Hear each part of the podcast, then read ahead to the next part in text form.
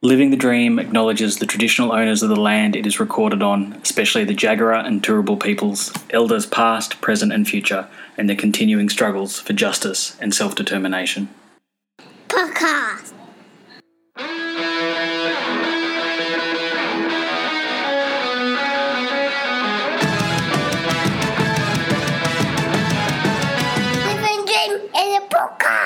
Living the Dream is an irregularly published anti capitalist podcast from Brisbane.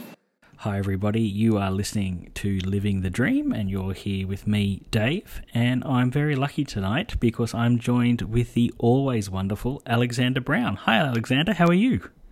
Hi, Dave. Nice to talk to you. And where are you talking me to from? Where are you? where are you currently sitting whilst you're talking to me? I'm sitting in our new apartment in uh, Kunitachi in Western Tokyo. in all the way from Tokyo, international episode. Uh, uh, look, That's I'm, right. I'm like, uh, I guess to start with, I should tell listeners that Alexander and I have known each other for probably about twenty years. Uh, Is that about right? And That's like, about yeah. and it's been a, a twenty-year political conversation as well. You know, a comradeship Yes. involving a, a lot of discussions and a lot of activity, sometimes more close together and sometimes on the other side of the world. And Yep. tonight uh, we're here to talk about a new book, like this incredible book that you released last year called Anti Nuclear Protest in Post Fukushima Tokyo. Um, it, it comes out of your PhD thesis, right? That's right. Yep. So, uh, uh, look, I've got to say, I'm just going to piss in your pocket for a little bit here. Like, often I'm a bit suspicious of kind of like social movement studies, if that makes sense, because you, you often like can really see the distance from the author and the social movement.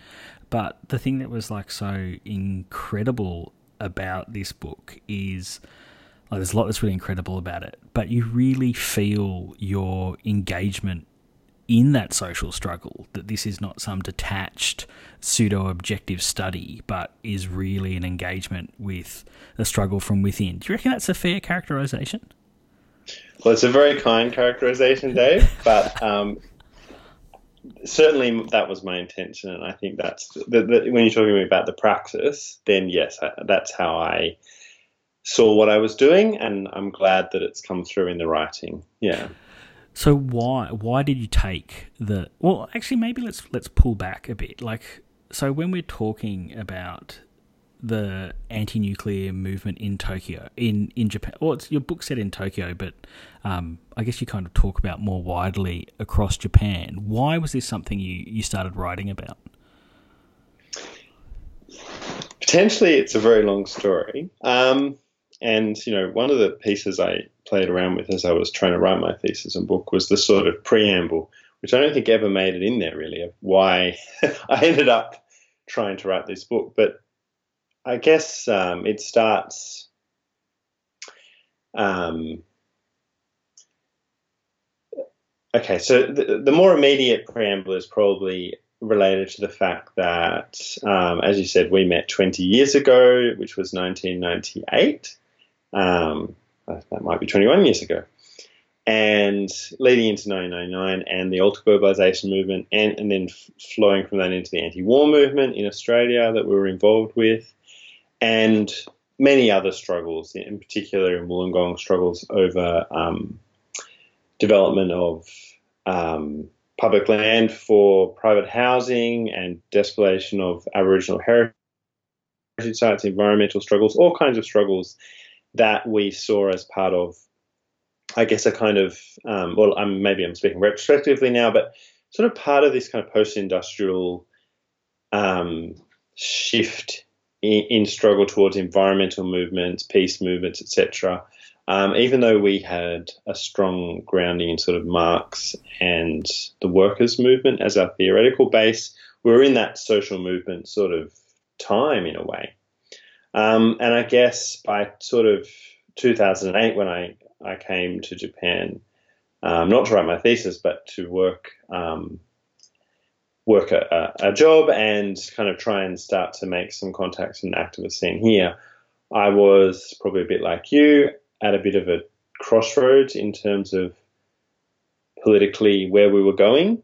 You know, Yeah, I the, agree. the anti, yeah.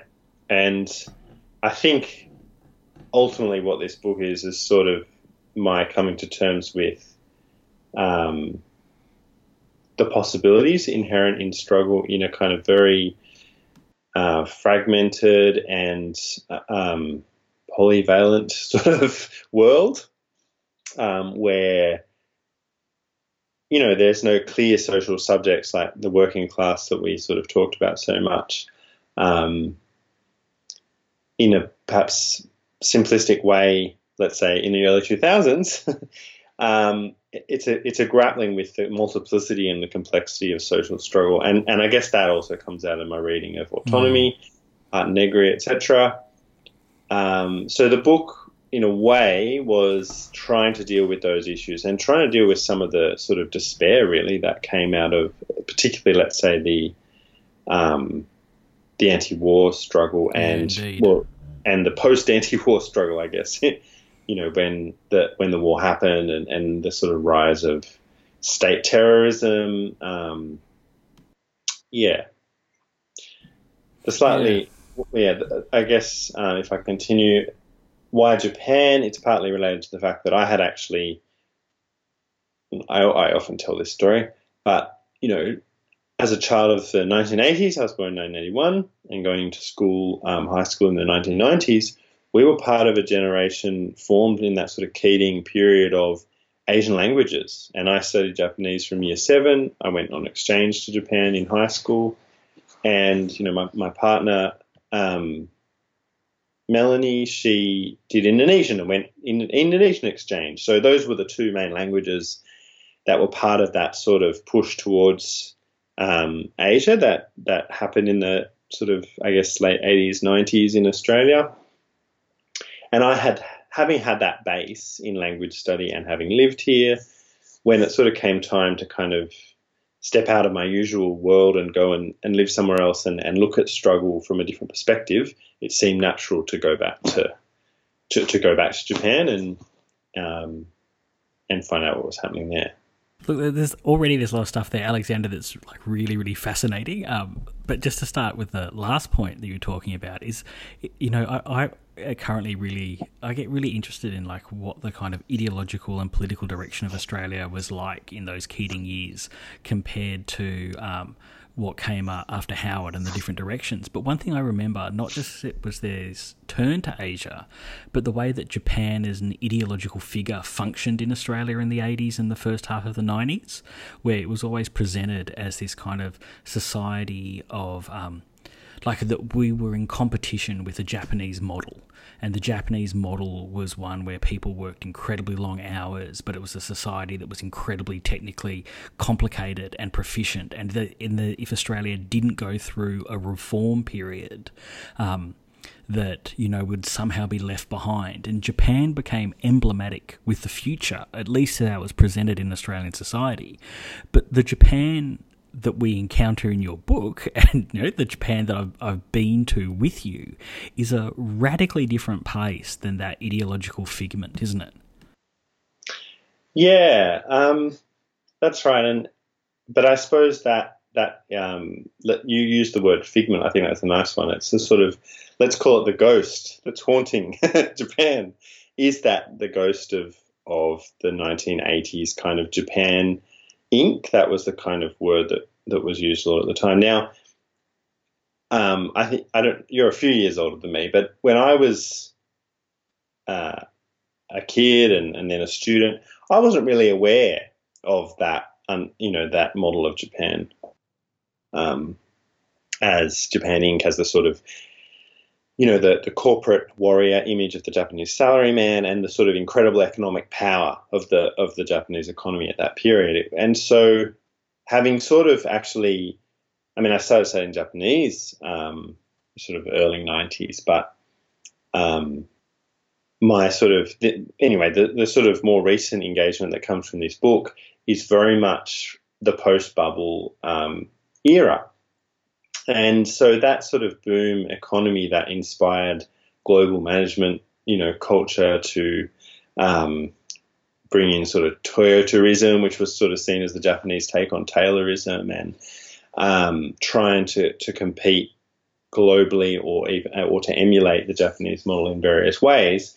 Of course, in the early 1990s, the Japanese economy went through a tremendous um, recession, and in many ways, that recession has never really. I mean, the recession ended, but the Japanese economy has never really recovered its dynamism of the sort of really what was from the 1950s, 1960s, the, the really high growth period, the sort of 10% per year growth period happened in that time. Um, but the figment of that um, Japan as a nation of hardworking um, corporate warriors who are going to sort of take over the world with this time not with you know the the bullets and bombs of um, the Second World War, but through their sort of superior um, organization of labor and um, and I guess yeah, just hard work culture is a sort of constant um, constant ghost haunting the reality of like incredibly low wage, fairly depressed sort of sort of economy of you know 1990s, 2000s, and even now really um, the much sort of hailed Abenomics period when you know, the, the new economic policies brought in by the current government of Abe Shinzo. I mean, they're, often talked of quite positively in, in, in, the financial press, but there's no major improvement in, in the sort of economic growth side of things. And I think this begins to touch on one of the main interesting threads of your book is that in many ways what you're talking about starts a long time before the Fukushima. What's the is it the Fukushima event? Is that the rest the language I should be using? How do people in Japan talk about the, um, the meltdown? What's the I term? call it the Fukushima disaster. I think in the book mainly. Okay. Um, the thing is that the, the 311 is often what the term is referred to. And I, I don't know that that's particularly consciously referencing 9 11, but um, 311 refers to the earthquake the tsunami and the nuclear disaster, a triple disaster that occurred um, on the sort of 11th and 12th of March uh, 2011. So there was a an enormous magnitude 9 earthquake off the northeast coast of Japan. That earthquake caused significant damage, but the real damage was triggered by the tsunami, an enormous tsunami wave that that earthquake um, caused. And then mainly due to water damage, although we now know the earthquake did damage the nuclear power plant at Fukushima Daiichi nuclear reactor. Um, but mainly it was the tsunami. So the company had ignored advice that their tsunami protection walls um, were too low, that their diesel backup diesel generators were were positioned not high enough um, in the event of such a severe tidal wave, they were in fact knocked out. And so when the, the power supply was interrupted um, to the plant, the backup diesel generators on site were washed out and were, there was no backup power provided. That meant the cooling systems that keep the reactor, uh, how like the cool each of the nuclear reactors were not functioning. And without that constant cooling, the incredible heat of the nuclear fission going on inside um, eventually led to a core meltdown in two or at least two, maybe it was three of the uh, of the six reactors that were then sort of in um, in use at Fukushima Daiichi plant. So yeah, Fukushima disaster or, or yeah, or 311 are the, the two ways of referring to it. Now that you're talking about it, so what was the impact then on on the people living in the area? Um, in in the area of the actual yeah. Um, nuclear power. I mean, I guess one of the things that's often difficult, especially when you're talking about those very first few days, weeks, even months, is that, of course, the biggest and most direct impact of the disaster was the tsunami. I mean, people lost homes, whole villages were swept away. There's a classic image of a large, you know, ocean-going ship dumped in the middle of a, you know, a city street that people listening to this podcast have probably seen. It's one of those images that really did, did the rounds. Um, so, I mean, the immediate impact was mainly tsunami related. And it was several days really before um, the, the government. Well, I mean, for a start, the, the actual the interruption to the cooling uh, happened following the disaster, but it actually took a couple of days before it was actually the next day, the 12th, that you had the hydrogen explosion inside um, one of the reactor um, containment vessels that kind of made it obvious that something was going on inside. That's sort of the thing about these nuclear reactors. You can't go in, um, into, you know, you can't sort of certainly not when everything was knocked out. They couldn't really see the, the core. So it was like what was happening outside that let people know what was happening.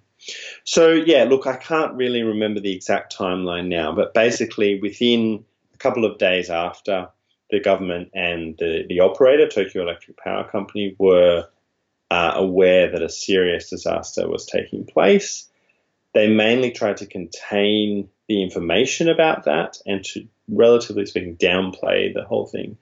But there was an evacuation zone ultimately declared. First, they told people to stay inside their homes within about a 20 kilometre radius, but eventually they had to evacuate everyone from a 20 kilometre um, radius. And I think from 20 to 30 kilometres was where they asked people to stay inside their homes. Um, don't think the full 30 Ks was ever evacuated, but I do get I forget some of the details of those things. I think they are in my book, so you can check.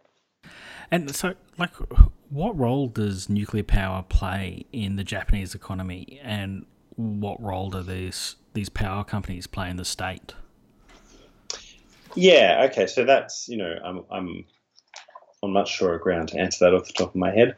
So look, before the disaster happened,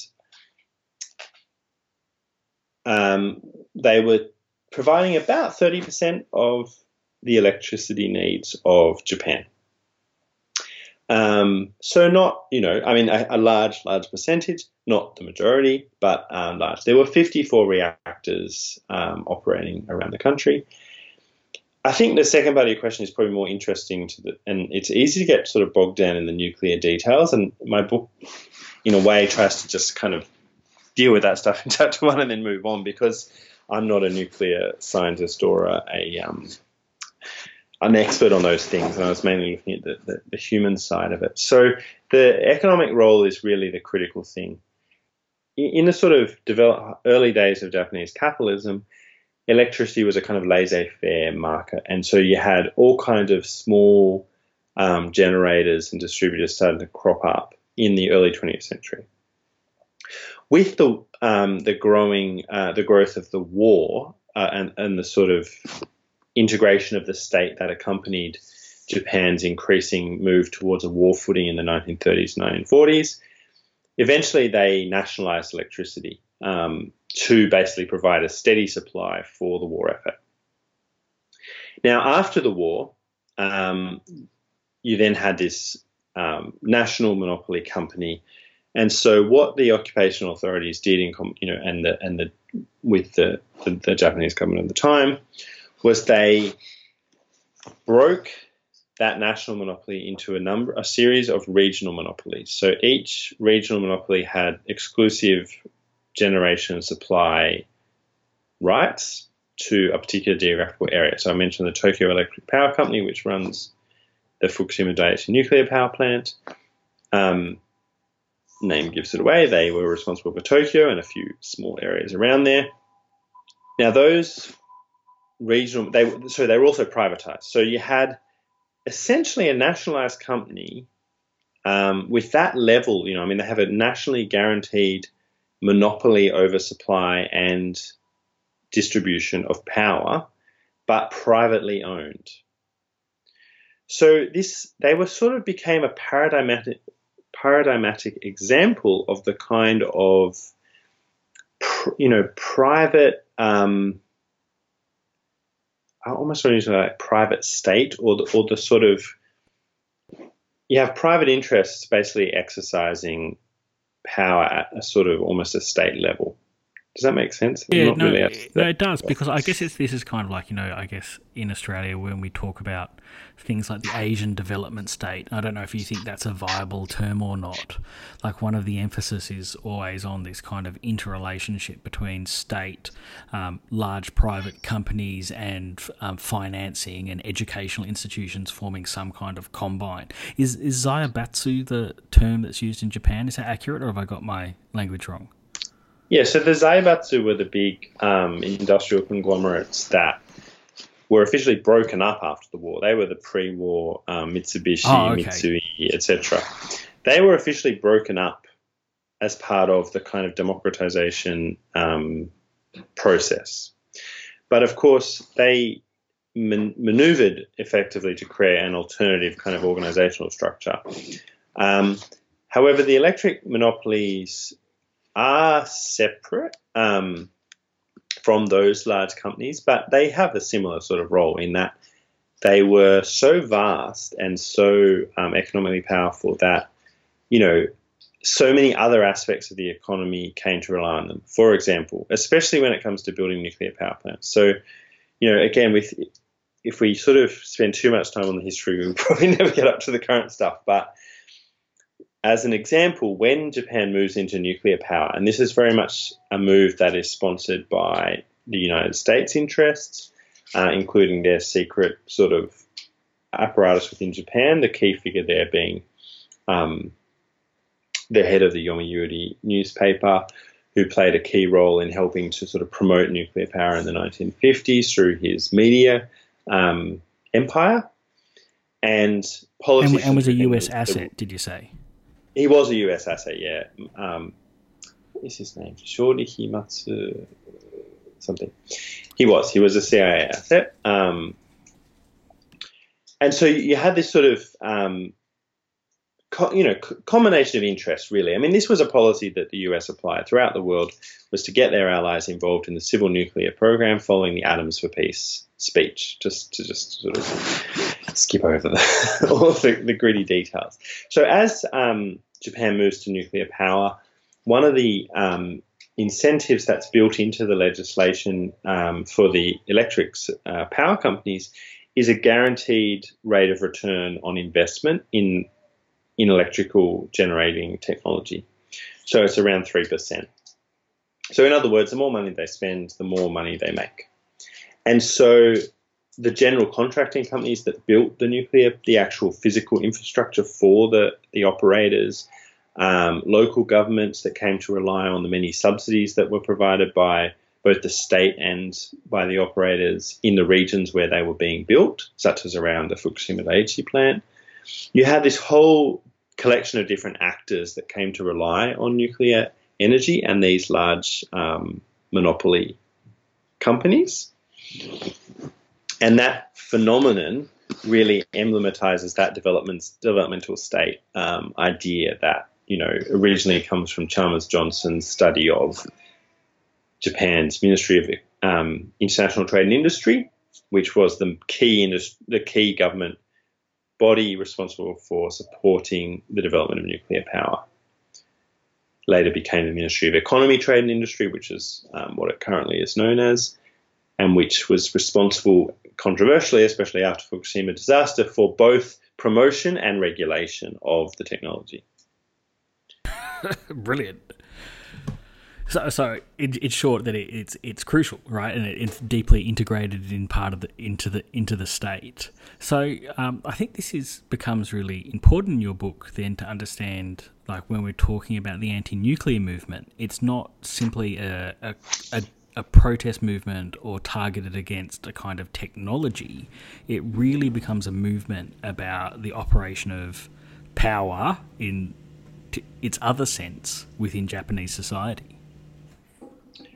Yeah, that's right. Uh, um, if I take one more small historical detour, it's um, I think it's relevant to mention that after Chernobyl, in particular, you know, Chernobyl is a lot closer to Japan than it is to Australia, and there was some impact in terms of fallout um, in Japan, and certainly, um, you know, imports from Europe. There was a really strong um, reaction to that disaster, especially from consumer movements that were concerned about food safety, um, often um, movements of women uh, and feminist movements, eco-feminist movements came out of that as well, the 1980s, and essentially you had the what's known as the anti-nuclear new wave movement come up at that time, and it was a large national scale movement, um, and significantly probably one of the, the sort of largest national scale movements since the earlier waves of protests in the 60s um, and early 70s against Japan's military alliance with the US. So, uh, anyway, after that, basically, you don't really have much expansion of nuclear um, technology in Japan. And in fact, that reflects the whole world. Yeah, that, that the nuclear industry is one of those industries that's constantly telling everyone that it's about to um, take off, but really no major investment has occurred since the it's something like about the end of the 1980s. No nuclear, new nuclear power plants were being built. Um, really none much were in the pipeline.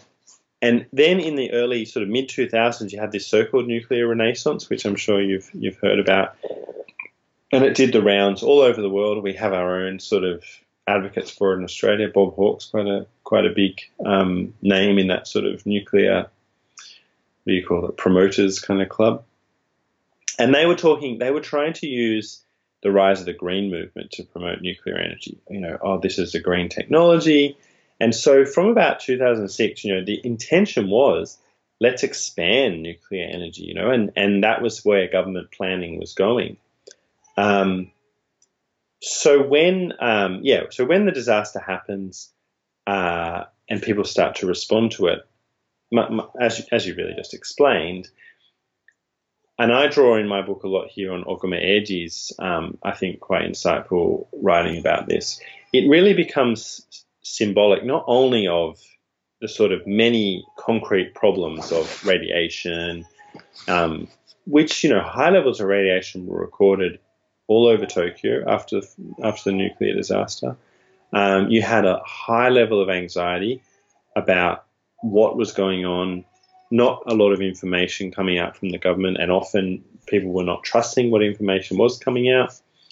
Um, all of that's true, but what seems to have you know what what seems to have happened is that in some ways it was that relationship between the governing party, the Liberal Democratic Party, ministry, the, the large bureaucracy, so especially the Ministry for Economy, Trade and Industry, but in general the sort of the ministry um, large corporations such as the nuclear um, power companies, and then the media interests that were were sort of selling this idea that you know that nothing had happened, that everything was fine, and of course also academics who um, some you know many of whom, especially in the sort of nuclear science field.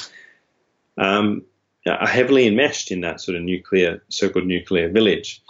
So the movement really became a bit of an anti, it took on an anti-systemic um, character because it saw the commonality between all of these different actors in this sort of nuclear, let's call it nuclear capitalism for the purpose of your podcast. You know, a particular form of um, of capitalist organization that is highly dependent upon the state. I- interestingly enough, advocates of neoliberalism and neoliberalization, such as at the time that the, the, name that that, that um, really sprung up was the SoftBank, which is one of the big mobile phone carriers.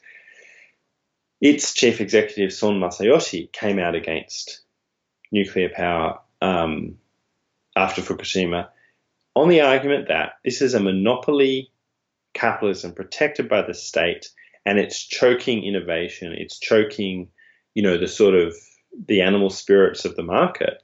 And so it's preventing something like heavy regulation and this monopoly guarantee is preventing entrepreneurs like him from, say, getting into solar on a mass scale and building a solar infrastructure. And and so there was a um, partly perhaps what made the movement so um, grow so large and, and you know have support not just in the streets but also in many levels of like the elites as well was the sort of uh, association with nuclear technology and the old bad monopoly kind of development state capitalism of the post-war period.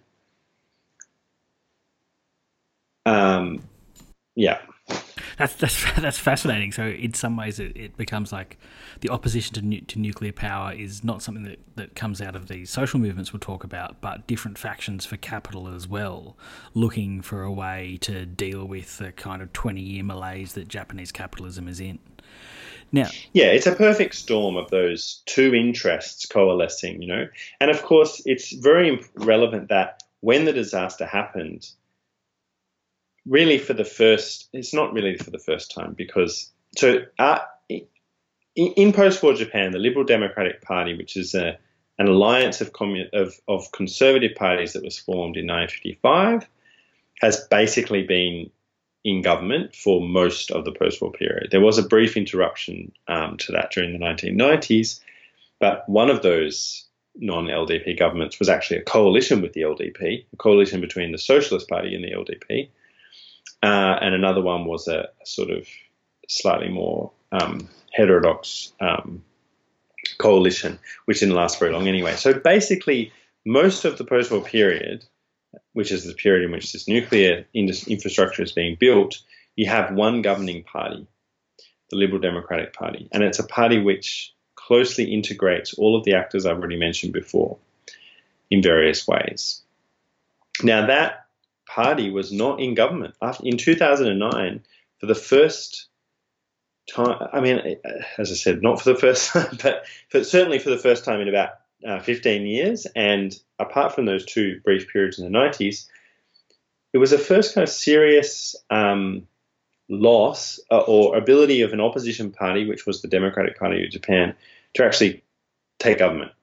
So the, the sort of the main party of the nuclear village was not in power when the disaster happened, and that actually opened up a few opportunities, I think, at the sort of elite level, at the state level, for struggle to take place over nuclear power. And even more significantly, the Prime Minister, um, Kan Naoto, was actually in many ways a product of the social movements himself. He came out of an early kind of um, political movement around consumer politics and um, he had the Democratic Party of Japan is a very strange animal, but he was um, from its kind of social movement sort of um, faction, let's say, and he was prime minister. So that sort of meant that you know, at, from the prime minister's level, you had him launching various attacks on nuclear um, on the nuclear village. Just as at the same time, the party contained key nuclear supporters, such as politicians who were supported by the large conservative unions that represent electric company workers. So it was it was that sort of complexity of the context that, that sort of enabled such a massive movement to take off. So, before we start actually talking about the movement, your analysis of it actually starts earlier with looking at the kinds of struggles that emerged as that model of Japanese capitalism went into crisis, and particularly the guarantee of full, of full time, lifelong jobs disappeared, and also looking at how those struggles that emer- emerged then thought the history of Japanese radicalism you know, thought about what the experience of the 60s and 70s had been, and then tried to look further back into Japanese history to find a, language for radicalism. Can like, and I think I guess like the way that's often discussed is is around using this term freeters as a term to describe, you know, what we might call the precariat developing in in Japan. Can you give us some understanding of uh, what these what this movement was, what it did, and what were the currents in it? Uh, yes. I just noticed we've been talking for nearly an hour, so it's good that we're getting into the, the, this topic. So, look, um, sometimes there's a story told about um, the bubble economy of the 1980s and of the good old days of economic growth, and then the bad old days of the 1990s when you know the bubble burst and shit hit the fan and everything sort of started to go south for Japan. But the fact is that, of course, high economic growth is a measure of, you know, capitals. It's capital's measure for for understanding the success of society. It's not. Um, it's not certainly not a communist measure for doing so, and it's not necessarily the measure for happiness or you know social um, integration. So Or you know, even how much an- or even how much Sorry, anta- or even how much antagonism is going on in a society either. You know, so the, in the nineteen um, you keep on going. 80s, you had the bubble economy. You, at the same time, you had the emergence of people really questioning the values that went along with this obsession with, you know, um, economic growth, the sort of economic animal, um, the idea that people, you know, should become an economic animal, and out of that came um, um, some of the different early movements of freeters. Now, the term freeter was actually coined by a recruitment magazine, um, and it combines the English word free with the German word um, Arbeit, so which is work. Now, Arbeiter, loosely speaking, um, Arbeiter was the term for a part-time worker, and then free part-timer. Free part-timer is freeter. So these freeter kind of jobs started to um, be advertised in the 1980s as kind of for students or for you know creative professionals who were building their career in a in a particular area but needed you know work to kind of fill in. And because wages were high and everyone was um, feeling optimistic about the future of the economy the idea of a freeter as someone who was you know um, let's say you know wanting to become an artist um, they could earn reasonably good work doing money doing part-time work. But I guess going back to the sort of autonomous um, theory that we briefly mentioned at the beginning of this, you know, one of the, the key concerns of autonomous ideas is to try and understand how the shift from the kind of mass worker based society to a kind of post industrial society where work becomes more fragmented. And that was starting to happen in the 1980s before the bubble actually burst. So by the sort of 1990s, you start to have emergence of groups like Dameren. Dameren was um, one of the key early groups um, in Tokyo mainly that were looking at these issues of work, life, gender roles. You know, one of the sort of characteristics of that post-war economic growth was a very strict gendered hierarchy of of uh, labor, where basically male labor was coded as work outside the home. And you know in a sort of the ideal was that you'd have a full-time job with a prestigious company. Of course that was never the, the case even for the majority of male workers. But women's work was coded as work within the home. And the reality was that women did work um, older people and young people did work and they filled a lot of the um, lesser paid jobs part-time casual jobs etc but this sort of hegemonic idea um, of the kind of male salary worker and the female full-time housewife as the kind of perfect couple with their, you know, 2.3 children or the equivalent thereof. Um, these were all the sorts of ideas that were starting to be challenged by some of the kind of alternative people, and, and a lot of these people were not necessarily uh, involved in what, what we would recognize as the left or social movements as such. They may have been dropouts from high school or dropouts from university. Some of them were the famous recluses, the hikikomori, so people who basically just refused to leave their rooms, um, which is a phenomenon about Japan that's widely reported in the in the um, English language media. So people who were sort of in various ways feeling like they weren't fitting in with society, starting to have conversations about well, what was wrong with you know this kind of gendered, work-based idea of what life is um, and how society should function. Parts of that intersected with the remnants of the student movement. And you talked before about the history side of the thesis and, and of the movements. And one of the, the aspects that made it, I guess, difficult in some ways for new movements to emerge in the 1980s and 1990s was the legacy of especially the 1970s, where after a very intense decade in the 1960s of student protest, um, there was a descent into factional warfare between different student left groups.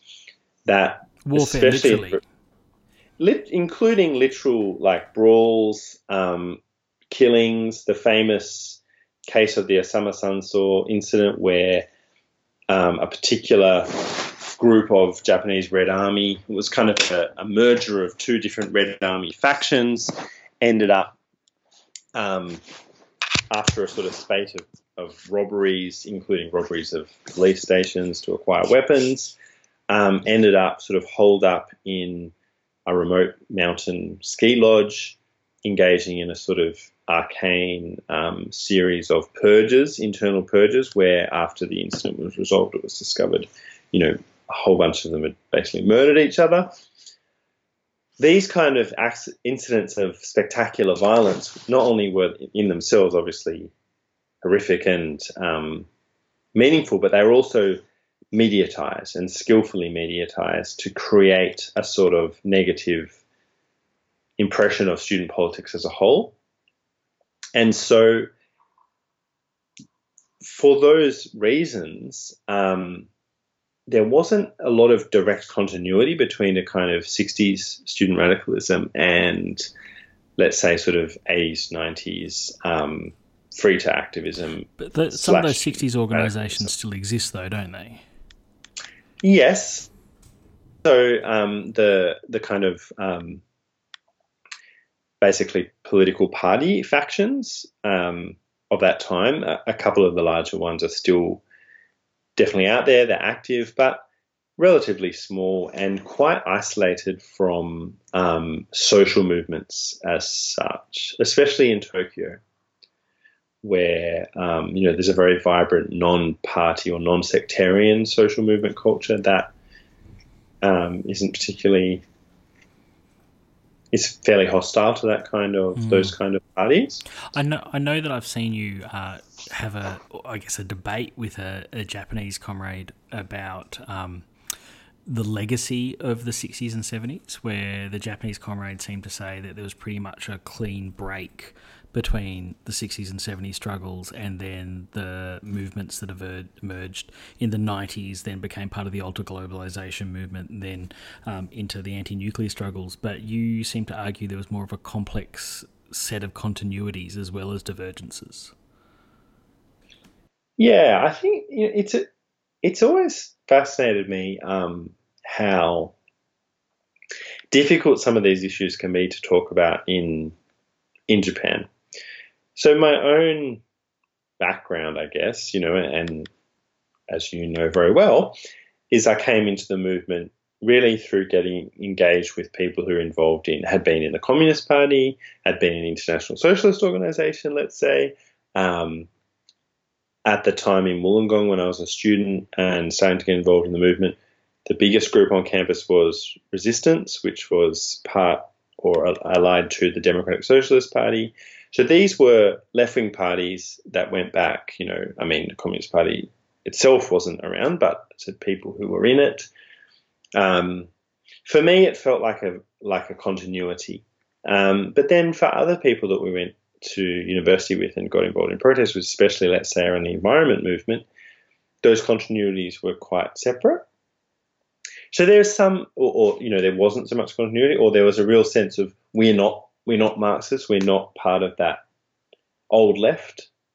Do you know what I mean? Yeah, no, definitely. And but whereas I guess for for for you and I, we saw ourselves as in some ways part of an ongoing tradition of kind of Marx or Marxist influence. Yeah, even even if social, critical, even if critical, you know, it was like a criticism sure, from yeah. within. So I guess in some ways, like you know, those complex questions of historical continuity they're not completely removed from our experience either. But I've certainly found, yeah, in, in the Japanese context, there seems to be a real desire to separate new forms of struggle from those party political movements of the 1960s and early 1970s. In some ways, that emerged at that time as well. So, you know, the, the Anpo struggle of 1960 was the biggest social movement in post war Japan, certainly up until these recent nuclear struggles, and centered around the question of whether Japan should remain in a military alliance with the United States. Now, you know, the, the various, at that time, the Communist Party, the so- Japan Socialist Party, and um, student movement groups that were allied with other um, sort of, you know, the, the smaller left wing parties played a dominant role in those struggles. But from that time, you had groups emerging that were explicitly building a, a, a politics around the idea of the citizen, the shimin, shimin undo, and their sort of their attempt was to break from, I guess, an orthodoxy, a dogmatism that is tied up with, you know, the, the, the legacy of communist and socialist politics in Japan and also around the world. So in some ways, you could say this this kind of tension's been there for a while. but certainly in, in, in, regards to the anti-nuclear movement that I sort of you know focus on in this book and, and the freeter movement that that you know I see it as emerging from, there is a real sense of trying to maintain a distance from particularly the kind of student radicalism of the 19 late 1960s and early 1970s and the idea of the parties. You know, the, mm. the, these parties and sectarian. I guess the word is sector, and the idea is of sectarianism. And you know, those inter those sectarian battles that took place at that time were so intense. They certainly did create a strong um, aversion to to what they were doing amongst you know anyone who wasn't sort of directly involved. And there was also an incredible crackdown on them. But, you know, th- th- those continuities. One of the people I met early in my sort of journey into this stuff in my PhD was uh, a professor from University of Hawaii called Patricia Steinhoff. And interestingly, she hasn't actually published a lot of her work. Um, her key book is actually only available still in Japanese, um, and it's about the, the Red Army. But in her various talks that I was able to, to, to, attend, and, and some of this stuff's coming out a bit more now, she's been writing up a bit more. She talks about the idea of the invisible civil society. And one of the things she talks about is things like the, the support groups for the people who were convicted through some of the various trials around the Red Army. So the, the Red Army were um, groups were engaged in various kinds of um, hijackings, robberies, other kinds of terrorist activities. And of course, you know, people were also falsely accused.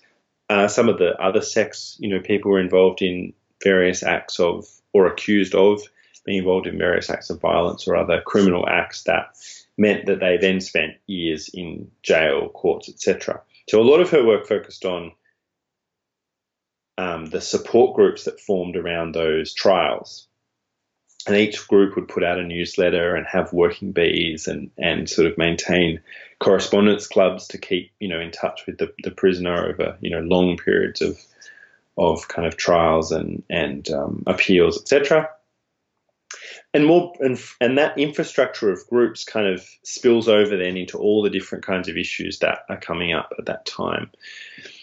I guess another another um, big kind of movement to emerge out of that kind of okay the, the, you could say the failure of the student movement or of that was kind of consumer movement. So people and that takes all different forms too. People moving to the countryside to start organic farms and then creating networks with consumers in the cities to try and you know bypass the you know distribution networks mainstream sort of distribution networks, so that people could buy organic milk and organic, you know, foods or low, um, you know, low pesticide use foods directly, et cetera, et cetera. So there's a lot of overlap. And one of the things that I've tried to get across in the book, and which hopefully what, now that I'm back here, I'm going to try and build more, is the kind of multi layers of civil society in Japan. It's one of the things I find so interesting is the way you know you're sort of organic consumer cooperative. You might not know that old, you know, Mister Y actually back in the day was part of that, you know, student radical group, but but maybe doesn't talk about that much now. But actually, then kind of went into this kind of consumer movement and has continued that for 30 years. And then when issues like the nuclear movement crop up, then this infrastructure of different small groups and networks was able to be mobilized in, in a way, in quite a non, um, you know, quite a horizontal way because it's of its density. Mm. Yeah, and that history is still kind of living in the, in those kind of networks as well, isn't it? Yeah, those but experiences but, continue to circulate. But you know that, and and a, and a complex memory of you know of there's a there's a guy Carl Cassegård. He's a researcher in in Sweden, and he uses the idea of trauma and he uses a kind of a Freudian um, framework, and I quite like what he what he argues in his book, uh, Youth Movements, something something. But he talks about the idea that the trauma of those violent protest movements and of the violent repression that they focused basically pushed activism out of the, the, the public sphere and out of, um, I guess, the, the reality of, of most people. And that in that period of, there was a kind of period of recovery where the repressed memory of that wasn't really talked about. And that the freeter movements, in a way, created a kind of, tried to find new ways of expressing um, dissent while dealing with the trauma of, you know, the of violence of the sort of 1970s. And then he talks about the idea of recovery and that, you know, through these various kinds of often very small scale, maybe inward looking groups like Dameren I mentioned before, it was, really was a talking circle. They weren't really that engaged in overt political protest. They were more about trying to bring people together who were feeling dissatisfied to learn how to talk to one another, trying to and develop some kind of spaces where people could share their dissatisfactions. But the reality is that that experience of that loose network, you know, if you follow some of those individuals through that sort of next 10 to 20 years of different protest movements, they're often at the forefront of all kinds of protests. And so it's sort of the reclamation of sociality as well. You know, um, I think mm. contemporary Japan can be a very isolating society. And part of what social movements do is bring people to rebuild a social fabric in the face of, you know, increasingly individualized and atomized lives. Mm. I've been reading this guy, just started reading him a couple of days ago, this this guy called Sylvain Lazarus, and I'm, I'm probably misun- misunderstanding or misrepresenting his argument, but he has like two key statements, and the first one is that people think, you know, like he's and he, what he's trying to do is really, I guess, kind of resuscitate. He was he's a was a mate with Alain Badiou, resuscitate a kind of radical politics coming out of the French Maoist experience, breaking with a lot of those certainties of seventies politics that you know, like because there exists a working class, it's going to have a working class politics that looks like this.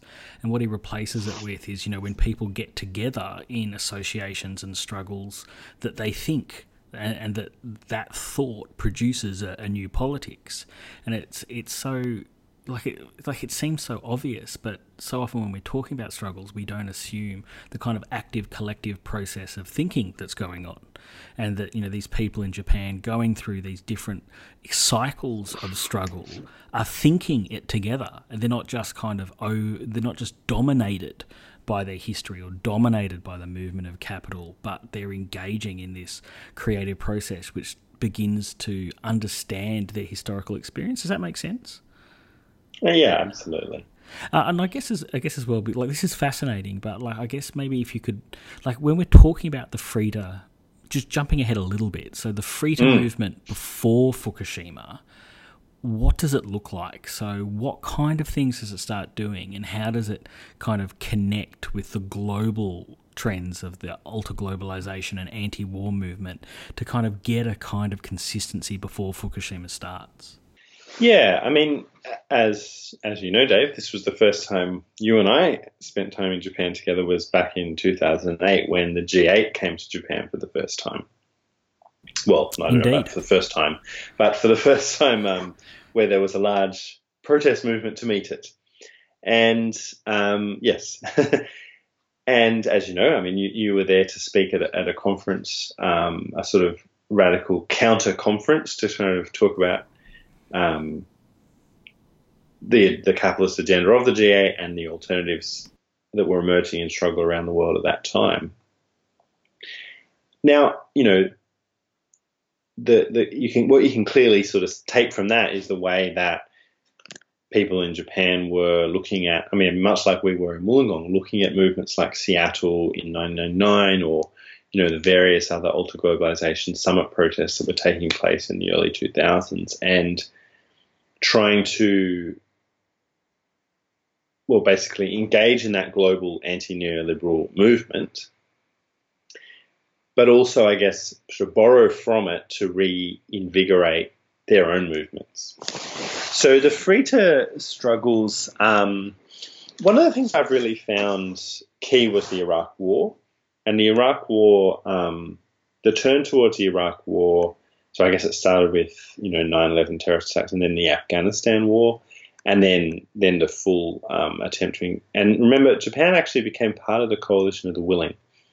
And part of Japan's post-war constitution is is a ban on um, the maintenance of armed forces, which has been sort of ignored through a loophole uh, or through a sort of creative interpretation of the Constitution by uh, government beginning actually very soon after the Constitution was formed. But, but the Iraq War was the first time when the government actually tried to send Japanese troops to a, to a foreign theatre of, you know, of war, as opposed to a UN peacekeeping operation.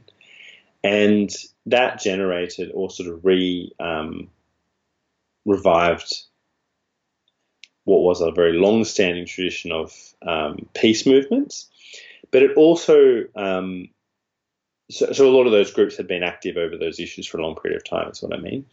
But it also tapped into a couple of other big movements. One was the rise of NGOs, what, which are called NPOs here, which had sort of started in the 1990s. Um, one of the big moments was another big earthquake disaster in 1995 in the city of Kobe now, that earthquake caused extensive damage partly because um, Kobe was not known to be particularly earthquake prone. And so, unlike in, say, Tokyo, where you have high levels of earthquake proofing in buildings, there wasn't that much there. The government struggled to respond, and large amounts of volunteers went down there to help rebuild and to deal with the various issues that came out of it. And a lot of those, that sort of was one of the the key moments in the development of a kind of NPO NGO culture. The other side of it was people influenced um, by, yeah, those very trends that you were just talking about, the sort of alter globalization, um, anarchism, and by anarchism I mean the kind of new anarchism of the alter globalization period. You know, the, the new anarchists, as Graeber called them, um, and you had a small number of artists, DJs, etc., starting to hold street parties as part of the demonstration. So putting on um, rave music off the back of a truck and dancing against war. And those really built up in the freeter movement. You also had coming out of that uh, a sort of free to union movement. So people forming small unions. Um, Japan's labor laws enable quite small unions to be formed quite freely. So you don't need that many people to actually form a legal union, and then you can engage in, you know, like various kinds of legal bargaining with employers, etc., or lodging complaints about working conditions. So some of these groups started organising around precarious work um, in different sectors, and another sort of perhaps slightly um, separate but critical to the anti-nuclear movement um, was the emergence of the amateur revolt, the Shirotonoran network. Now that's an interesting one. It's a sort of group of different shops, um, secondhand shops. Uh, they had a small at that time they have no they didn't have the bar then they now have a small bar which is kind of collectively run is it we went to that didn't we I think we did. And yes. like we went to this little bar and there was like you know seven people behind the counter, but it was kind of just like a party. Yes, I think we did go there. but I, I was re- I was really like uh, impressed with like how much infrastructure like Amateur Revolt seemed to have been able to assemble. Yeah, and you know that's um, I guess, why when the um, nuclear disaster happened, they were sort of in such a good position to organize um, anti nuclear protests. And in the book, the kind of here we are to chapter two.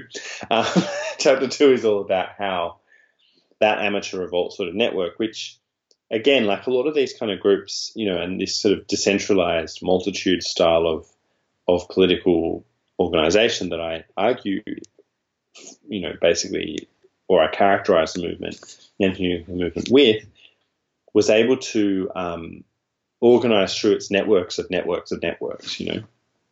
So amateur revolt, you know, I mean, who is Amateur Revolt? There's no exact answer to that question. It's not an official membership organisation. There are some key people who are clearly the, the main people associated with Amateur Revolt, people like Matsumoto Hajime. And his experience is interesting. He came through the student movement at Hosei University, which was one of the universities where the old kind of 1970s student movement culture was still quite alive and in combination with a kind of student radicalism and student kind of you know musical culture, etc. So um, other groups were things like the Irregular Rhythm Asylum, the anarchist um, punk sort of DIY bookshop in in Shinjuku, Tokyo, and a few other of these uh, different spaces who had um, some years before the, the nuclear disaster started to work together create a newsletter through which they all basically advertised what different events they had, but also had little articles or you know little clips about different events that were coming up or you know interviews with the different people who were running those little spaces about what why they were doing it, what it was about. So you had this kind of um, subculture of political organizing around that, which really then, once the nuclear disaster happened, formed the first kind of major springboard for organizing anti nuclear protests. And so, when that emerges, what does the anti nuclear movement do? What does it look like? Well, I suppose the first, um, I mean, the, you know, it, it was so vast, and I was here from the very end of September in 2011, so six months after the disaster uh, for 18 months. And I actually was here briefly in, in June as well, just three months after the disaster. And, you know, there was just no way to even kind of get a broad outline way of just everywhere I went. If I went to one demonstration, I'd receive 20 different flyers and bits of propaganda and whatever, invitations to let's say, a movement that was getting a group of plaintiffs to launch a class action against, you know, TEPCO for this or that. Um, a group that was, you know, making calendars for Chernobyl victims to, you know, raise money for them. A group that was sending school kids to Australia, so from Fukushima to Australia for a week, so they could have, you know, a week off being irradiated. You know, just the, the, the depth of it was sort of mind blowing. So, the, the, you know, what I mainly focus on is those sort of Freeter based groups and what it looked like. What they their first response was to call a demonstration. So in April, um, I think it was the 10th, so basically it was one month after the disaster, they had the Genpatsu Yamero, which means like no more nuclear power, uh, demonstration in Koenji, which is kind of like the hub of the Shiroto no Ran network. And they expected something around a thousand people. They were thinking it would be the biggest demonstration they'd ever had because normally their demonstrations were a few hundred, and something like 15,000 people showed up. And that was a real sort of shock to the system for all the people involved. It was like, wow, this is this is big. People really care about this issue. And so for sort of six months, you had similar sorts of demonstrations organized by that group of people. A combination of burnout um, some arrests, kind of led them to peter out for a while. But that initial impetus kind of kicked off the older, more established groups like big anti nuclear weapons as well as anti nuclear power kind of networks that go back to the Japan Socialist Party days and the sort of um, post war anti nuclear movement around, um, yeah, especially around anti nuclear weapons as well. so um, by sort of the end of 2012, when I actually did show up, you know, you had about 60,000 people, I think was the, the December 2012 big rally. And that was organized by much more sort of mainstream, you know, big, big organizations. Um, you know, it was addressed by, for example, the Nobel laureate Oe Kenzaburo, uh, who um, is quite a, an active, um, well, on all sorts of issues, but particularly nuclear and peace issues, um, and other sort of prominent, you know, voices from civil society. So then going into 2012, and this is something I talk about more in the in the book, you had another coalition of anti-nuclear groups um, that emerged. A lot of these were groups that were sort of didn't necessarily have that same um, long history, either as freeter groups or as anti-nuclear groups, but um, the coalition called the Metropolitan Coalition Against Nukes started organising um, sort of um, standing on the sidewalk protests. So they were protests that don't need official police permission because you're not marching on the road. In around March 2012, those started to build up and up and up till in June, July, August, you had 100 and then even 200,000 people demonstrating outside the Prime Minister's residence. And that really shook. They were the biggest protests in, yeah, since that 1960 period. And it shook, you know, the foundations really of people's expectations, including those who participated. And, and how does the state respond to this?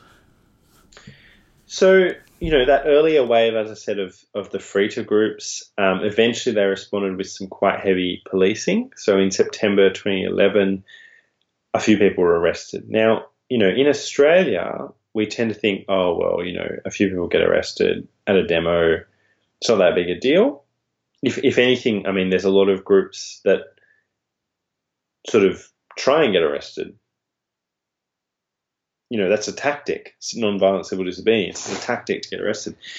But in Japan, um, getting arrested is a very uh, serious proposition because the police can hold you for 21 days without charge, basically.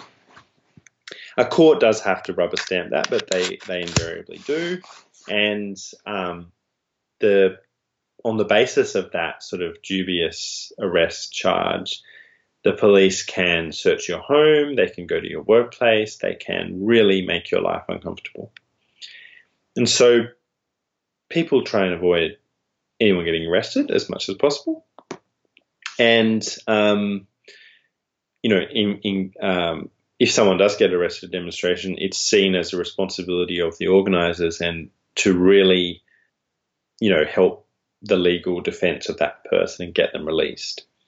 So that sort of process kind of um, led to a bit of a, I guess, exhaustion and um, some hesitancy from those groups. That I said, it was sort of taken over by the the other larger, more established groups.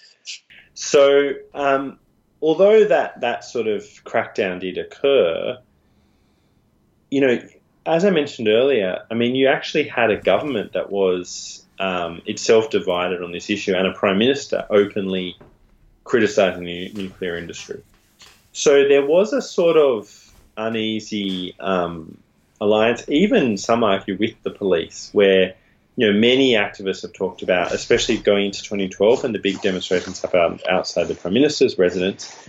The police did not really mount any major crackdowns or anything. It was a legal protest, there were a few occasions when the number of people just exploded and they spilled out onto the road, which would technically be illegal, but the organisers basically cooperated with the police to um, end the protest at that point.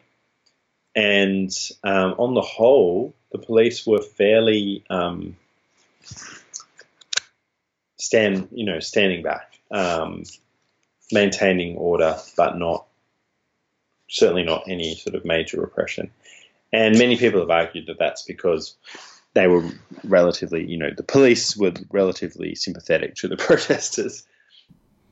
And certainly that, you know, that there was no major push from on high to sort of um, get rid of the nuclear protests because, as I said, the state at various levels was itself divided on the issue. You know, there was a lot of anger towards TEPCO, the operator, and those who had sort of facilitated this kind of process um, of building an unsafe nuclear reactor in the first place. Mm.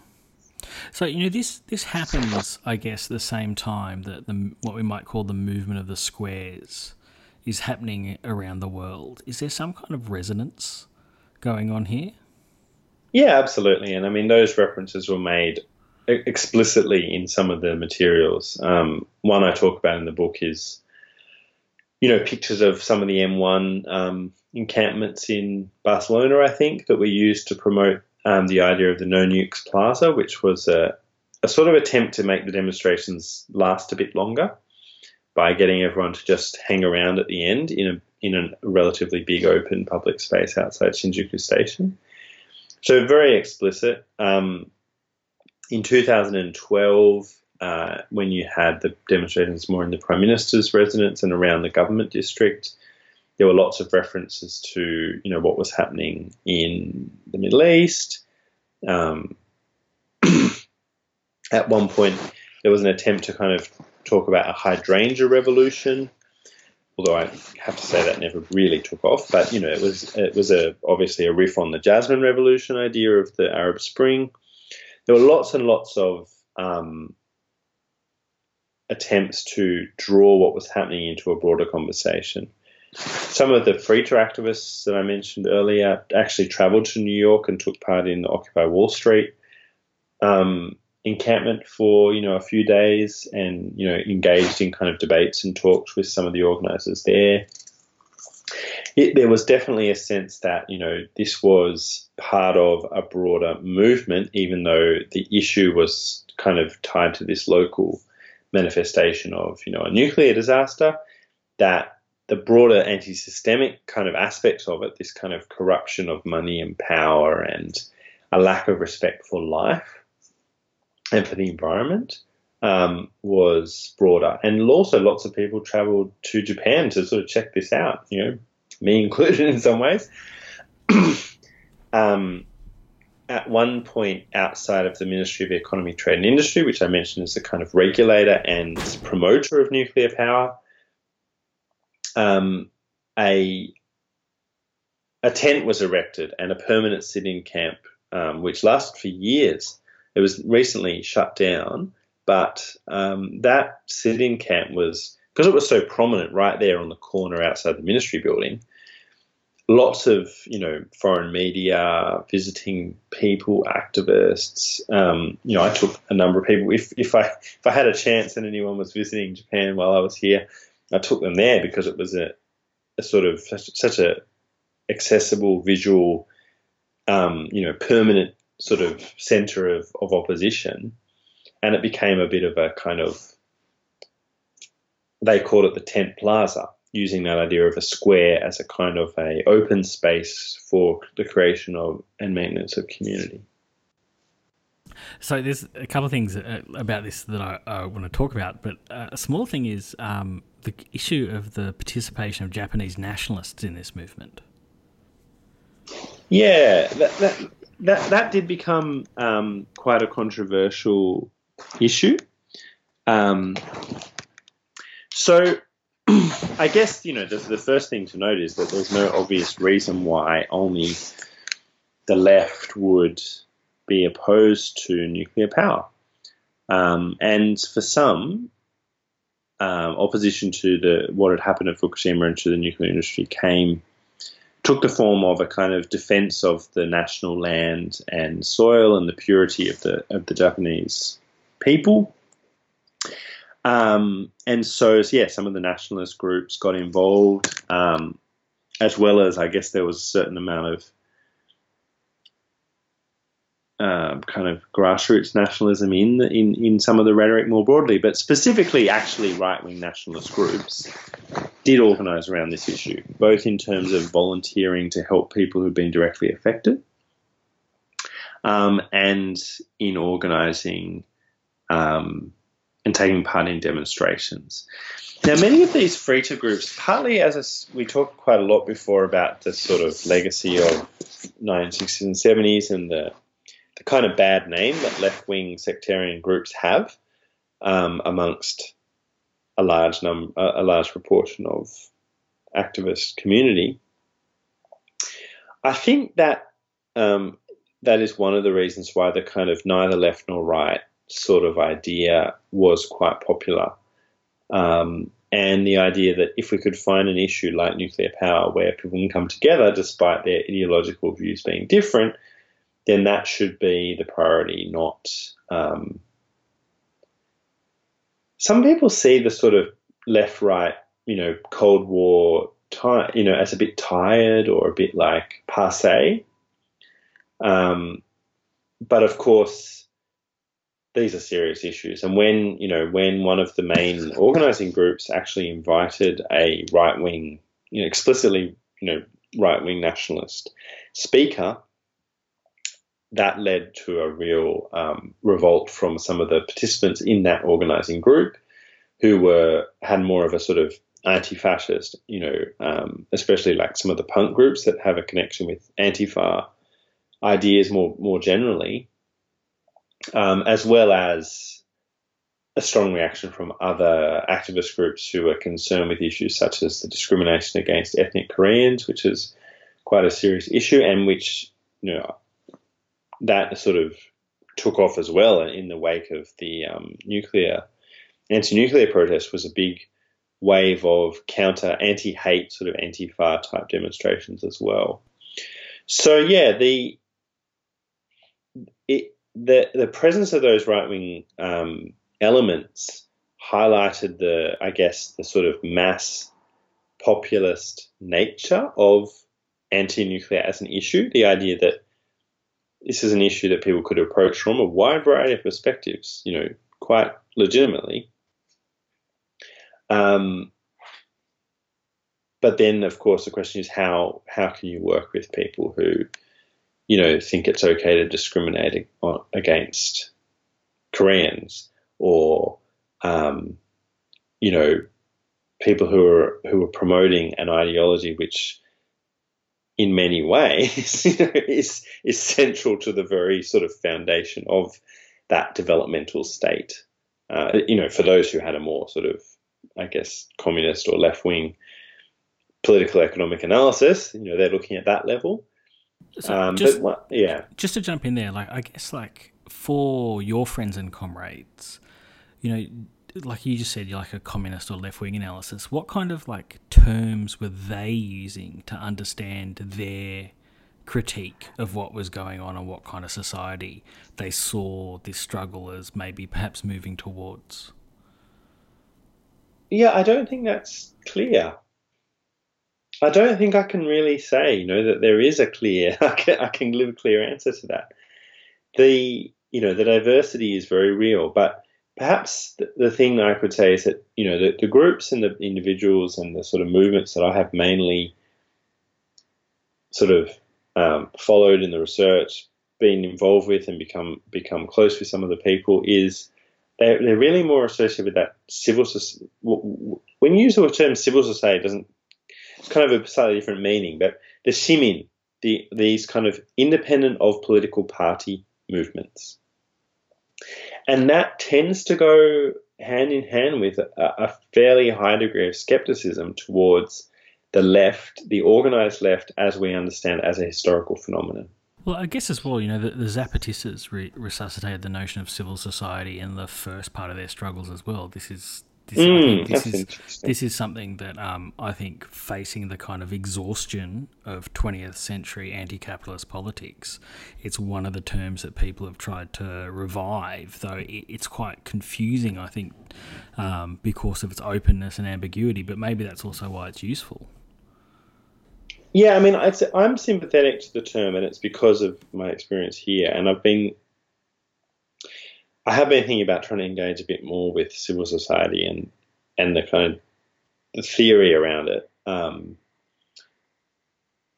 you know, to try and give some direction to, to, to, you know, to theorize some of this stuff a bit more, I guess. I can't say I have, so I don't have a lot to say, say but, about it. But, so, so like, but mean, um, certainly in the Japanese context, the idea of the shimin uh, as a politically active citizen, I guess, is quite an important one to these movements, but also to the whole history of post-war Japan. The, mm. the idea that you know um, the reason that the war happened, the reason that Japan engaged in this kind of imperial expansionist project in the early 20th century was the lack of political independence and democracy and individualism within the society. And therefore, we have to create a subject that is informed by sort of liberal ideas of the subject, I guess, as certainly as a more individualistic subject, um, but one that's engaged in collective struggles for, for democracy and freedom and peace. So, and I guess where some of the ambiguity comes in with the, you know, going back to the sort of history, and I've talked about this a bit in the book, you could have bring it up earlier, is there are those who are skeptical because that idea is very much seen as um, also tied in with kind of westernization and the idea that Japan is somehow backward and lacking in those kind of liberal ideals, and therefore, you know, what's needed is a more sort of um, classical Western liberal kind of idea of, um, or at least inflected by that kind of tradition, idea of political participation, and that's where some of the groups like to explore more like the different kinds of radical resistance that occurred in Japan, kind of in early Meiji or even pre Meiji, as going, hang on a minute, there are actually indigenous democratic traditions here. We, we don't need to sort of engage in this kind of um, celebration, I guess, of like Western liberal democracy. there's this, yeah. there's this amazing bit in the book where you describe this scene where there are some young guys with skateboards, is it, jumping up and oh, down, yeah. Yeah. shouting, "Why not? Why not?" What what what's the history of that slogan? Yeah, so that's that's referencing the Eijanaika rebellion, which was a um, it was a kind of period of mass civil unrest at the end of the Edo period. So when um, Japan was forcibly opened up to the West, or particularly to America, um, with the arrival of you know three gunboats from the US, basically demanding Japan open to trade, and that basically catalyzed the slow breakdown of the existing order, which was a feudal government organized around a um, the Tokugawa clan. And in the final days of that um, kind of breakdown, when there was a sort of general dissolution of existing forms of authority, you had um, various uprisings and rebellions, and this was a classic one of these rebellions, the Eijanaika rebellion. So there were people were protesting. I can't, I don't remember what the sort of specific issues that gave rise to it were, but um, I think what you know, Shiroto no Ran, the group I've talked about a little bit, that term Ran, which is in their name, is a reference to these kinds of peasant rebellions. Um, I mean, the Eijanaika one was actually more of an urban uprising, but the idea that the common classes, that which were the peasants in the countryside, and the so-called chon, uh, chonin, which was the townsfolk in the Edo period, so in, in, in Edo, you had a sort of caste system. You were a member of one of four main castes, and those were the two lower class ones, basically. That's slightly more complicated than that, but let's let's go with that. So their idea is to sort of revive the idea that taking part in protest and you know rebellion is a normal part of Japanese history, and that you know reclaiming those ideas um, is a way to sort of reclaim a kind of Japanese and maybe Asian tradition of protest that doesn't necessarily have to coincide with um, so called Western ideas of protest and struggle. That's fascinating. Yeah, I guess the other, and like I, also I, I, just love that slogan why not right like i think that's that's, that's a fantastic like it, it, that's a fantastic slogan. Uh, look i, I want to look at the trajectory and where the anti-nuclear movement is now but before we go on i, I guess just to, to dig a little bit further into this question of like how people in in this movement are understanding and conceptualizing the world. You know, like you're there with a p- particular political perspective, and I guess our friends and comrades in Japan, they're reading people like Hardt and Negri, so communists. You know, David Graeber presents there, an anarchist. John Holloway goes there. There's the kind of, I guess, Japanese feminist tradition that I kind of encountered via you that seems to be quite anti-capitalist what kind of resonance do these kind of ideas and terms have within the movement? When you know yourself or Hardt and Negri identify themselves as communist or Graeber sees himself as an anarchist is is that just alien to I guess the post Freeter social space? Or do they see some do, they see those ideas as being those terms as being completely lost or they've got some value in them I think it is a slightly diff- difficult question to answer, but I, I suspect it's a little bit similar to our experience in Australia, yeah, which is that the, as people who are deeply in, influenced by theory, we are in the minority in social movements that we participate in. A lot of people that you know we meet in the social movements we're engaged with are not as, as versed in kind of like the long theoretical debates on Marx, etc., as you or I, yeah. So I think broadly speaking, there's a lot of similarity there. In terms of um, the Freeter movement, I definitely think some of the, especially kind of new anarchist type theory, has been influential, and you know, there is quite a lot of interest in things like the temporary autonomous zone, Hakim Bey, Zapatistas, absolutely. Um, and Negri, much like I think Hardt and Negri everywhere in the world, are seen by most people as being very theoretical, very academic.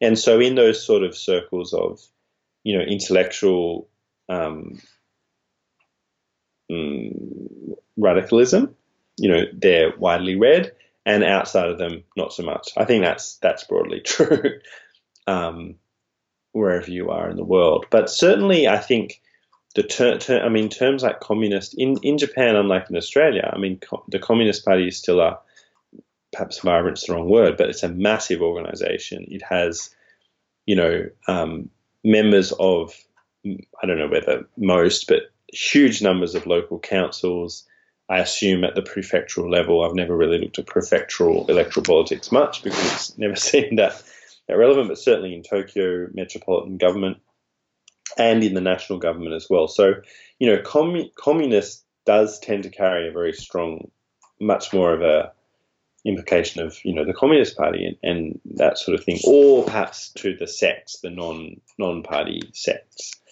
that um, are very very small and not that relevant to most struggle in you know in the, in these days. but having a, mass communist party, you know, does mean that yeah, I guess maybe that's partly where anarchism has its popularity in the kind of Freeter world is that it's seen as quite different. And there's that famous communist novel from is the 20s, is it, that became popular again in Japan about a people working on a boat catching crabs or yeah, that that's Kobayashi Takiji's the um, the cannery ship. That was a sort of interesting little phenomenon in the mid, you know, going back to the the Freeter movement and how it emerged was that one of the things I guess that that drove that movement was the growing realization of how much casualization, part-time work, dispatch work, where you know you work for a labour hire company and you get sent to a like temping, and in that context, this novel about conditions on a cannery boat in the 19, yeah, I think it's the 1920s. Um, it's shipping in the, the Sea of Okhotsk, which is between Hokkaido and Russia, you know, freezing cold, hard conditions, and it's about a, an uprising that takes place there as the workers start to unionize under the influence of communist leaders. It's quite a sort of formulaic in a way, part of the proletarian writers movement. Um, Kobayashi was was tortured to death by the police, so he was a you know he was a communist activist, and that novel enjoyed a resurgence, um, and it was it then sparked quite a significant um, increase in people joining the Communist Party actually.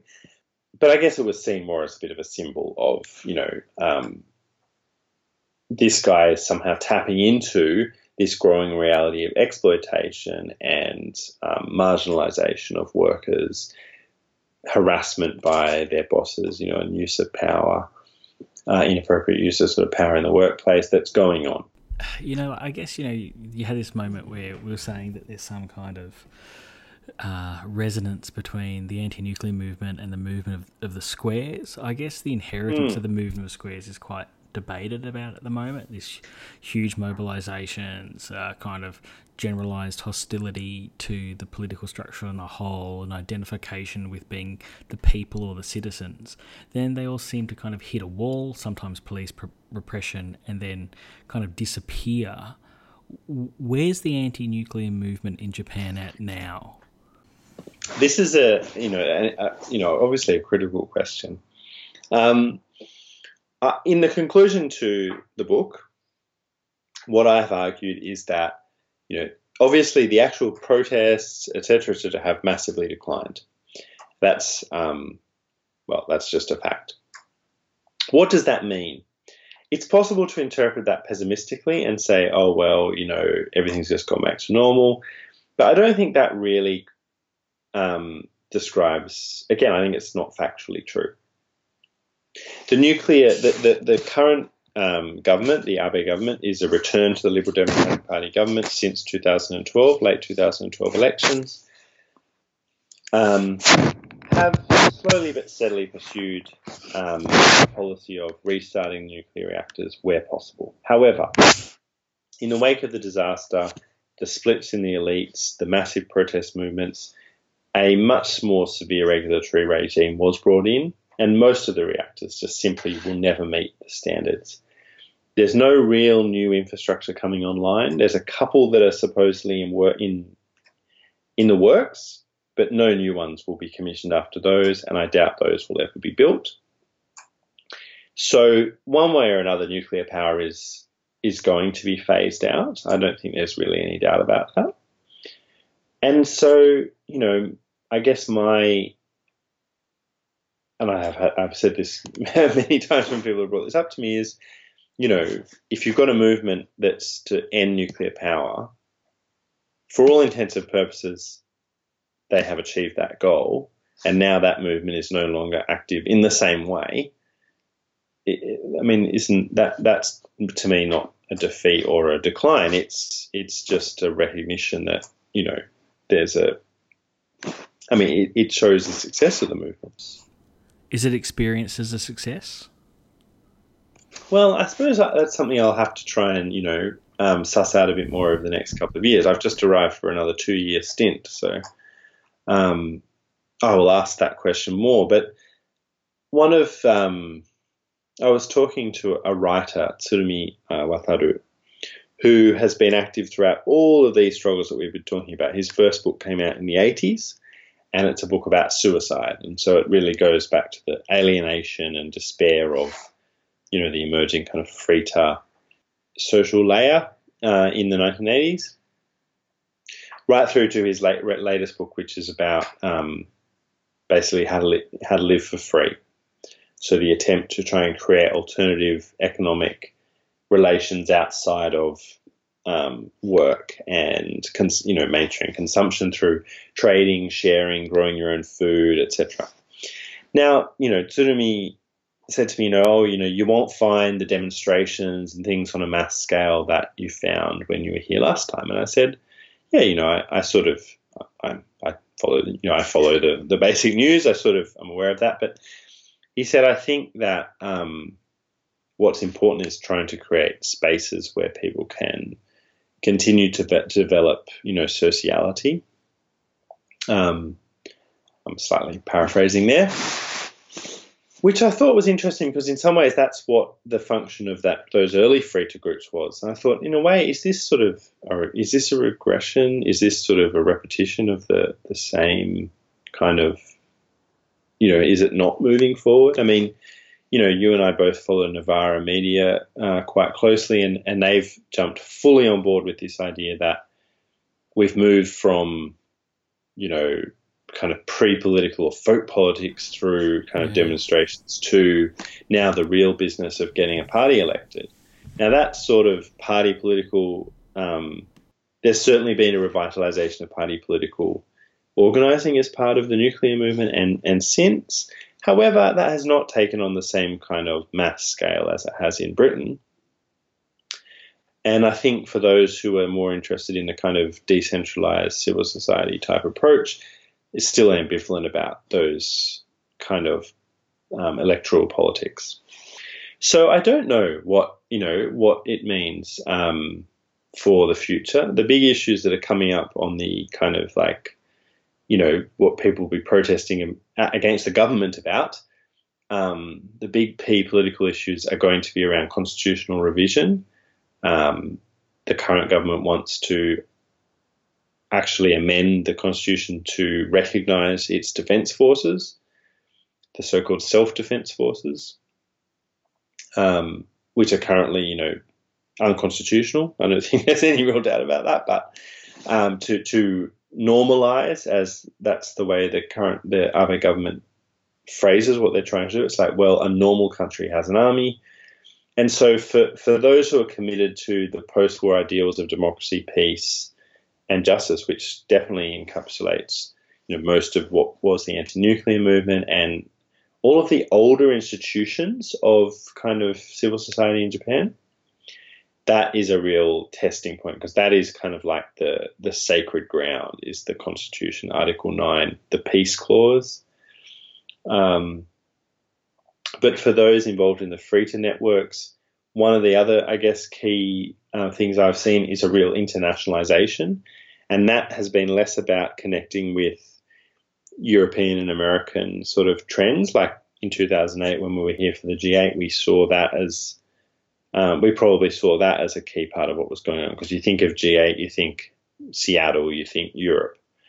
But even then, and certainly now, the real focus for a lot of the activists I'm um, in touch with is more connecting locally with Korea, um, Taiwan in particular, and and you know other Asian countries to try and sort of network more with other parts of Asia, and I think that is probably where some of the most interesting possibilities lie. That's that's basically what my research project is um, officially about. That I'm here for this time is to look at those transnational links in the East Asian context. And if you think about the sort of geopolitical dynamics that, you know, it's a lot in the news in Australia at the moment, the rise of China, kind of saber rattling on the Korean Peninsula, Trump's kind of weird combination of militant nationalism with um, wanting to withdraw US troops from some of the empire of bases, as Chalmers Johnson calls it, which include, you know, which really goes to the heart of the the kind of post-war settlement in East Asia, which is mm. that US backed, you know, so-called democratic governments, i.e., Japan, South Korea, Taiwan, against the so-called Soviet bloc sort of um, socialist governments, i.e., China and North Korea. I mean, that tension is still very real. The demilitarized zone on the Korean Peninsula is still heavily, um, you know, it's the, it's one of the most militarized zones in the world um, on either side of the DMZ anyway. So, you know, when you look at that situation of tension and of, I guess, old power hanging on to power in those various nation states using militant nationalism as a kind of, or militaristic nationalism as their rhetoric, or at the same time you have a growing inter-Asia civil society. Not just at the sort of radical political level that I'm talking about, but I, you know, looking at things like K-pop um, and the popularity of Korean culture in Japan, pop culture, in a country like Japan, which you know the ruling party relies so heavily on racialized ideologies of Japanese superiority and purity to maintain its kind of ideological um, hegemony and legitimacy you can see the exciting possibilities that exist as peoples in Asia start to develop cross-border networks of, you know, of liberation, of peace, um, of civil society that don't depend on that sort of rigid, um, and of course, we, you know, the fear we have of, of what lengths those elites will go to to maintain that sort of militarized state of, you know, so-called normality. So I think a lot of the struggles that are going to emerge in the future will be around those issues, but of course, predicting the future is a fool's game. So I won't try and try and guess. But certainly, those are some of the key struggles that have been going on the last couple of years and, and are likely to continue, I'd say, to be drawing a lot of the, the main attention. But my own focus is actually going to be moving away from the big issues um, and trying to look at those international links, but also local society and to look at civil society in a much more localized level. And so, you know, I'm living in this um, municipality called Kunitachi, and my my plan is to sort of focus on the social movements here, which includes sort of small feminist groups, um, residents movements. I'm living in a public housing complex, and it has its own um, housing residents association, and all these kinds of um, low level infrastructure of civil society. You know, the, the overlapping groups, and how that creates a kind of a social fabric. That's kind of what I'm I'm going to try and dig into a bit more over the next mm. couple of years. And and you'll be writing about this on your blog. Indeed, indeed. I have written a couple so far, and the, the next one is coming now that the uh, New Year period is over. And the blog is at? So it's lovefromtokyo.co. And I know your partner Mel was talking as well about maybe a podcast. Yes, we are. We are working on the podcast plan. The transition with uh, two children to Japan has been quite challenging. So once we get, you know, a little bit more settled, then uh, we're hoping to start a podcast much like this great podcast. Um, maybe some conversations with each other about what we've seen, but also maybe some interviews with people. We might have to look at exactly how we're going to pull that off with mm. language issues, etc. But you know, I'm sure that we can do something. But it's crucial, right? Like I think, you know, one of the things that again coming from that you know post operaismo background is a focus on the on like the circulation of struggles and you know you know you, you started the conversation with about you know the problem of the class subject and I think you know a lot of radical politics assumes that you know just the exploitation under capitalism automatically produces a class subject but I think there's mm. a far more important kind of idea. It's the circulation of struggles that allow people to understand their individual experiences of antagonism with capital and the state or patriarchy or racism, whatever, as part of a broader mesh of struggles. And one thing we don't seem to be particularly good in Australia is actually for a whole range of reasons, is actually plugging into um, the struggles that are going on in the Asia Pacific mm. in the way that actually the the links of capital are plugged in, and there are a bunch of comrades, such as yourself and other, you know, our, our close comrades as well, Indeed. who are doing yep. the, who are doing this work now. You know, who are building those kind of uh, transnational links, and I think it's really important to kind of get those experiences, like getting through the the arteries and veins of um, you know the class on a on a broader scale, and particularly in Australia, where like a history of anti-Asian racism has been so important to the, the to capital's rule here. Yeah, I, I mean, I, I I'm still shocked in a way at how little we seem to know about what's going on in this at the social movement level in Asia, mm. in Australia, and so, you know, hopefully we can contribute a little bit to that. I mean, maybe, you know, I think one of the things about being involved in Asian studies academic world for the last, you know, is it now like nine years, is that in academia, yes, you do see, you know, lots of papers at conferences are about different movements in China or Japan or, or all, you know, all over the region. But in our sort of social movement media scape, it's pretty limited and it's still very much like I mean, you know, I still follow what's happening in in Britain so closely. Um, I mean, I'm, I think that's important in its own way for various reasons, but we do need to sort of try and create those links more. Um, I have been writing a little bit about that in the anti-nuclear side of things, the Australia-Japan anti-nuclear connection. hopefully my paper about that will come out of peer review one day. But um, yeah, that I think it is an important that we start to sort of look more locally, and that's what the the activists here in Japan have been doing is really going more okay. You know, across the pond is Korea. It's it's literally you know if you get a good fare, it can be a hundred or so equivalent of a couple of hundred bucks to go there and re- return. People have been doing that more and more, and that's been really interesting to meet some of the Korean activists here in Japan um, and to hear the the report back. So hopefully, I'll be able to put a bit more of that up and and uh, you know see more of that kind of activity with with uh, Australia as well. Those those links.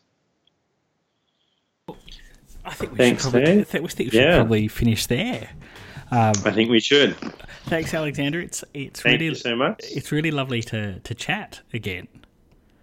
So it's Yeah, like, you know, thank you very much, and it's great to talk to you. Uh, I think, as I said before, the book's really fantastic. As an academic text, it's uh, look. I'll, I'll put the details up. It's probably out of most people's price range. There's no soft cover coming out at all, is there?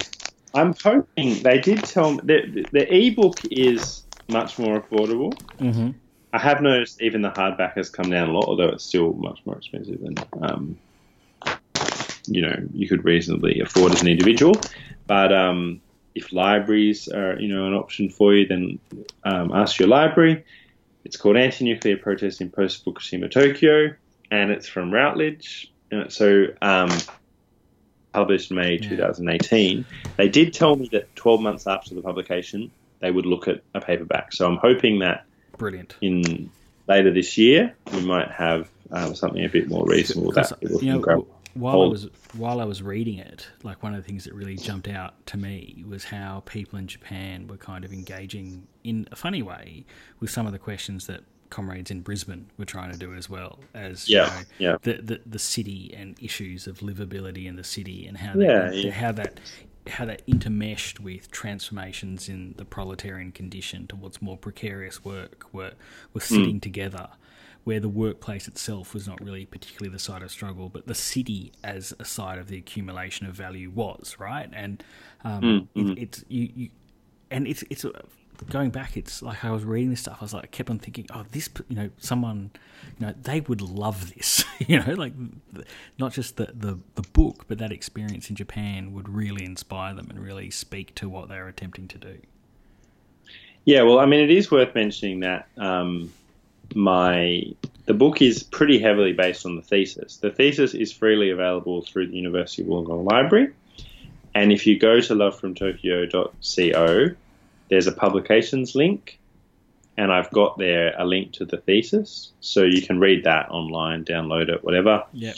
Um, it's a PDF, and mostly uh, the last chapter is the main one. There's which is kind of substantially rewritten. The rest of it is pretty much following the thesis. So yeah, if anyone's interested in would like to read it online, Fantastic. just have a look at the thesis. And are you on? Yeah. Are you on Twitter at all, or other forms of social media? no, I'm not on any you? Twitter. Facebook, I'm just me, my name. Um, but the Tokyo, lovefromtokyo.co is where I'm planning to try and kind of put material from this Brilliant. current project. So check that out. Well, that's brilliant. Well, lots of love, Alexander. Hopefully, we uh, chat again soon. If you do, Okay. Cheerio. I'll talk to you later. Bye Bye. bye.